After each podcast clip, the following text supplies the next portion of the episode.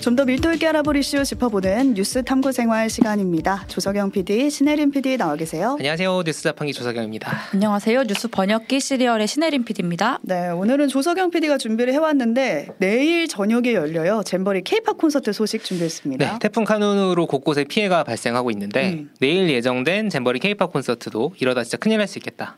라는 우려가 나옵니다. 그렇죠. 아이돌 부상을 우려하는 케이팝 팬들뿐만 아니라 축구 팬들 그리고 무대 설치 노동자들까지 이른바 성난 사람들이 되어가는 상황인데 꼬리에 꼬리를 무는 잼버리 케이팝 콘서트 논란 정리해 보겠습니다. 네, 내일 저녁에 일단 예정대로 한다고 하더라고요. 그렇죠. 지금 방송 시점에선 그런데 사실 오늘은 추가 뉴스가 많이 나오지는 않았어요. 지- 지금 태풍 대응하느라 다들 음. 정신이 없으니까 태풍 경로상으로 봐도 내일 오후만 돼도 행사가 예정된 상암 그러니까 서울은 영향권에서 많이 벗어납니다. 그러니까 지장 없다는 게 행안부 입장이죠. 네, 그 시간에 비가 안 온다고 해가지고 방- 태풍이 갔다고 해가지고 그렇죠. 안전할까? 왜냐하면 음. 준비를 지금 하고 있는. 거잖아요. 그렇죠. 그게 걱정된다는 그것도 거죠. 걱정이 되는 상황이고 만약에 그 시간에 비라도 온다면 음. 태풍이 저기까지 가더라도 비는 계속 올 수 있으니까요. 그 비가 올, 수- 왔을 때 어떡할 것이냐. 음. 왜냐하면 일단 케이팝 하면 퍼포먼스인데 이게 음. 그냥 노래를 그냥 부른 게 아니잖아요. 음. 네. 지금 저희가 유튜브와 레인보우로 라인업을 보여드리고 있는데 뉴진스, NCT 오. 드림, 오. 마마무, 있지, 프로미스 나인, 권은비 저 가고 싶어요. 굉장히 19팀이 화려하네요. 나온다 하더라고요. 네, 라이브까지 19팀. 이렇게 라인업이 짱짱한지. 퍼포먼스가 굉장히 강한 팀들입니다. 자 무대 상태가 과연 이 팀들의 댄스 퍼포먼스를 안전하게 할 수 있을 정도로 해결이 되느냐? 음. 제가 이제 유튜브와 레인보우로 저를 보신 분들은 안 믿으시겠지만 공연 동아리를 했었습니다. 댄스 동아리라고 생각하시면 됩니다. 무대 상태가 얼마나 중요한지는 거기서 그냥 정말 미끄러지고 왜 웃으세요? 공연 자. 동아리. 무대 상태가 너무 중요한데 저희 지금 웃으면서 얘기하긴 하지만 왜냐면 아직 무슨 일이 벌어진 건 음. 아니니까 그런데 이 케이팝 가수들이 아이돌들이 댄스 퍼포먼스를 과연 안전하게 할 수 있느냐 상암이 야외인데 맞아요. 보슬비라도 내리면 그거 맞아가면서 하는 거냐 음. 그리고 미끄러질 수도 있잖아요. 그렇죠. 무대가 또 미끄러워지니까 오늘로 예정된 리허설도 취소됐다 이 소식은 음. 들리더라고요. 그렇죠 그 보도가 나오면서 시끌시끌했어요 오전에 그런데 이제 아티스트들이 참석하는 리허설은 원래 내일로 예정이 되어 아, 있었다고 하고 그럼 무슨 리허설이에요? 오늘이 취소된 거는 스태프들이 진행하는 무대 점검 리허설입니다 음. 그런데 이것도 사실 공연 퀄리티랑 직결되는 문제예요 한번 해봐야지 알죠 그렇죠. 뭐가 문제인지. 스무 개 가까운 팀이 나오는 거잖아요. 음. 동선 체크해야 되고 세팅 전환해야 되고 그리고 이제 쓰는 조명이나 이런 세 다를 수가 있으니까요. 챙길 게 엄청 많습니다. 그게 만약에 스무스하게 운영상 되지 못한다. 부드럽게 넘어가지 못한다고 하면은 그건 그것대로 또 망신이죠. 팬들이 지금 소속사에도 그렇게 항의를 하는 경우도 아, 있다고. 우리 가수 네. 왜 내보내냐? 네. 그렇죠. 지금 SNS도 그렇고 뭐 기사 댓글 같은 데도 많이 달리고 있는데요. 무대 안전이 확보되지 않을 우려가 있는 거죠. 그에 앞서서 또 분노한 포인트들이 있었죠. 저희가 어제 전해드렸던 뭐 BTS 차출 논란처럼 음. 가수들을 무리해서 차출하는 거 아니냐. 그러니까 네. 잼버리 운영이 미숙한 건 행정 미숙인데 그 책임을 왜 케이팝 아이돌들이 위험을 감수하면서까지 지느냐라는 음. 겁니다. 그러니까 내일 공연 라인, 라인업이 되게 화려했잖아요. 아까 보여드렸듯이. 근데 이거 자체가 좀 무리하게 짜였다는 비판도 있더라고요. 그렇죠. 몇 가지 논란이 있었습니다. 음. 일단은 BTS 논란은 저희가 어제 전해드렸으니까 네. 넘어가고 원래 이제 금요일 저녁에 방송되는 KBS 뮤직 생방송 뮤직뱅크 가 결방됐는데 이게 혹시 여기 출연하기로 돼 있던 가수들을 콘서트에 빨- 쉽게 참여할 수 있게 하려는 거 아니냐라는 추정이 나왔습니다. 어, 여기 출연하려고 했던 가수들 빼가는 거 아니냐? 그렇죠. 왜냐하면 뮤직뱅크가 금요일 오후 5시 15분부터 6시 40분까지 KBS에서 생방송을 하거든요. 음. 근데 7시에 상암에서 콘서트가 잡혔잖아요. 뮤직뱅크에 아이돌 엄청 나오죠. 그렇죠. 네. 그렇죠. 그 가지, 뮤뱅 그렇죠. 네. 위치상 가지를 못하는. 그렇죠. 그러니까, 그러니까 결방을 하는 거 아니냐. 라는 의심인데 이 약간 이유만으로- 합리적 의심인데? 합리적 의심인데 이 이유만으로 결방됐다고 보기 어려운 게 KBS가 애초에 K-팝 콘서트 주간 방송사예요. 아, 그래요? 음. 그래서 당일에 이제 그 뮤직뱅크 제작 인력이 K-팝 콘서트에도 투입이 된다라고 하는데 저희가 이제 BTS 차출 논란을 겪었잖아요. 음. 그러다 보니까 음. 이런 의심도 당연히 네. 나올 거 나오는 상황이 된 거고요. 오늘 이제 아이브가 네. 콘서트 라인업에 합류하기로 합류하기로 했다. 했다고. 이 보도가 나왔는데 이걸 발표하는 문체부 장관이 박보균 문화체육부 장관 아이브는 6일 공연 원래 6일이었잖아요. 그때 음. 원래 나오기로 했었는데 이제 일정이 변화되면서 다른 거랑 겹친 거예요.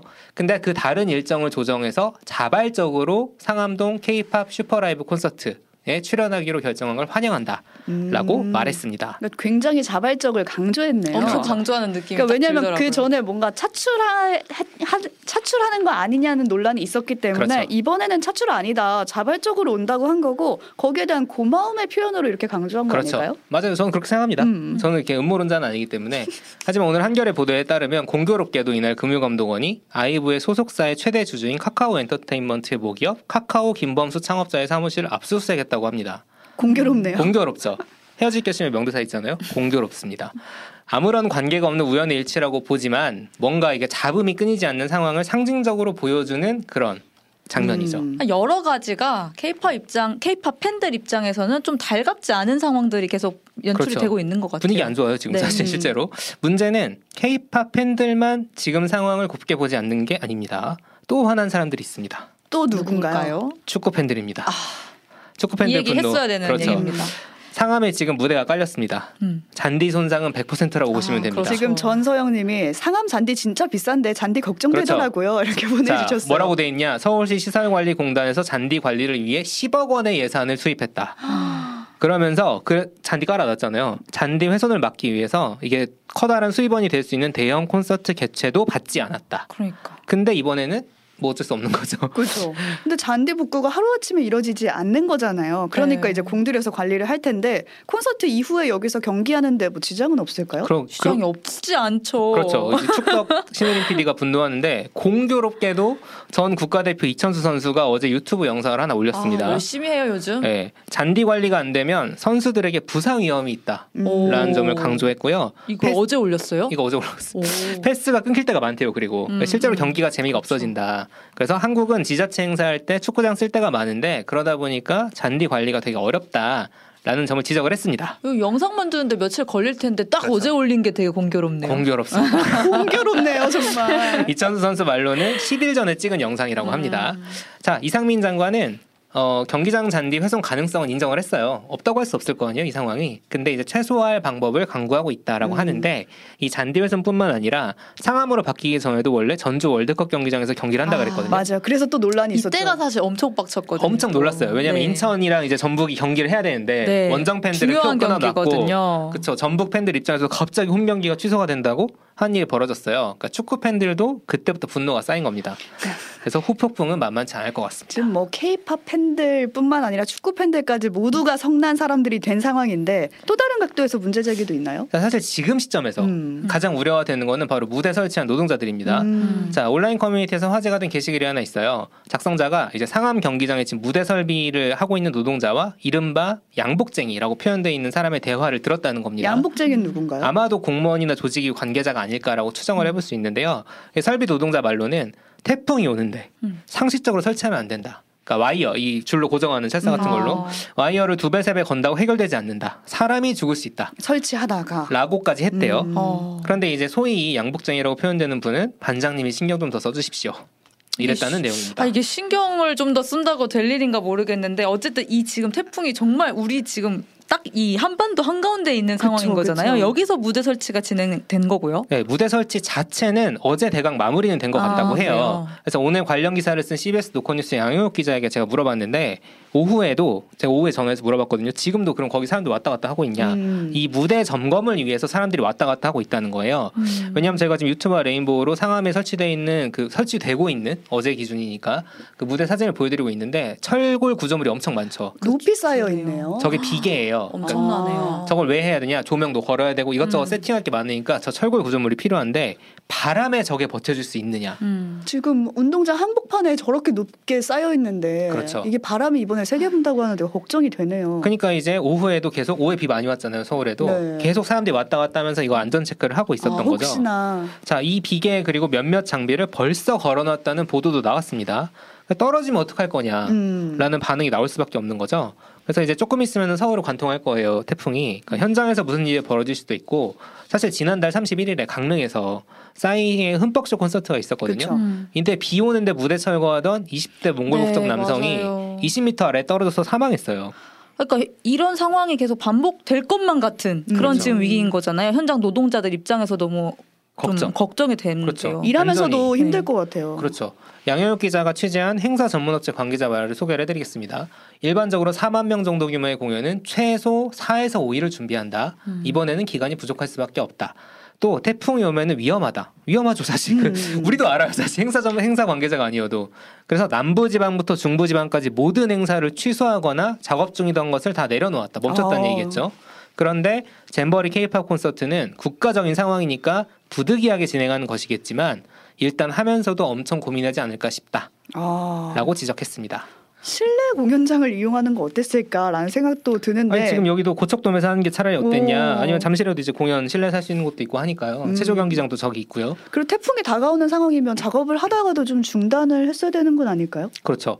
무대 설치 중에 이제 근로자들의 안전 사고를 예방하도록 마련된 매뉴얼 없느냐? 음. 없다 있겠죠. 있는데 뭐라고 돼 있냐면 날씨 관련 규정이 명시가 안 돼 있대요. 오 진짜요? 그래가지고 태풍에도 무대 설치를 뭐 멈추라는 어떤 규정 같은 아. 거를 꼭 할 수는 없다.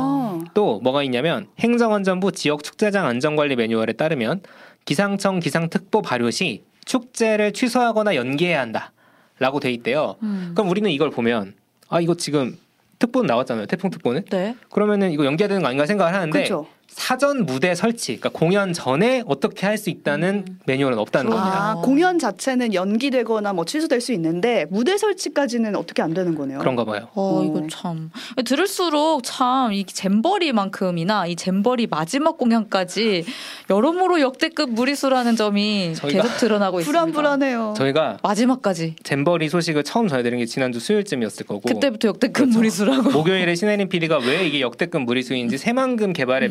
맥락에서 설명을 해준 적이 있어요. 그때 무리수라 그랬거든요. 음. 그 뒤로 무리수의 무리수의 무리수의 무리수가 연속으로 나오고 있습니다. 그게 더 압박이 돼서 더 큰 무리수로 치닫는 거 아닌가 또 걱정이 되고. 그리고 제가 이제 가장 걱정되는 부분은 위에서 무리수로 내린 결정이에요. 음. 그러니까 운영하는 사람들이 결- 내린 결정이죠. 근데 그것 때문에 누가 이 부담을 감당을 해야 되냐? 현장에 있는 노동자, 노동자들, K-팝 아이돌들. 아이돌들. 사실 리허설도 이렇게 충분히 못 하고 갑자기 급조된 상태에서 하려면. 자기들이 개인 역량으로 땜빵하는 얘기거든요 사실상 그리고 축구 선수들 앞으로 그 축구 선수들이 부상의 위협을 쓰고 그 잔디에서 뛰어야 되는 거예요 그렇죠. 그 부담을 그 사람들이 감당을 해야 되는 거고 국가적으로 사실 이게 지금 괜찮은 상황이냐라는 걱정이 되는 거고요 가장 좋은 거는 제가 좀 이렇게 걱정을 많이 했지만 태풍도 별 피해 없이 지나가고 음. 노동자들도 뮤지션들도 관람객들도 사고 없이 또 잔디 피해도 크지 않게 끝나는 건데 그렇죠. 음. 이게 부디 기후에 그치길 바라지만 지금부터 한 이제 12시간 좀 안 남았잖아요. 그죠?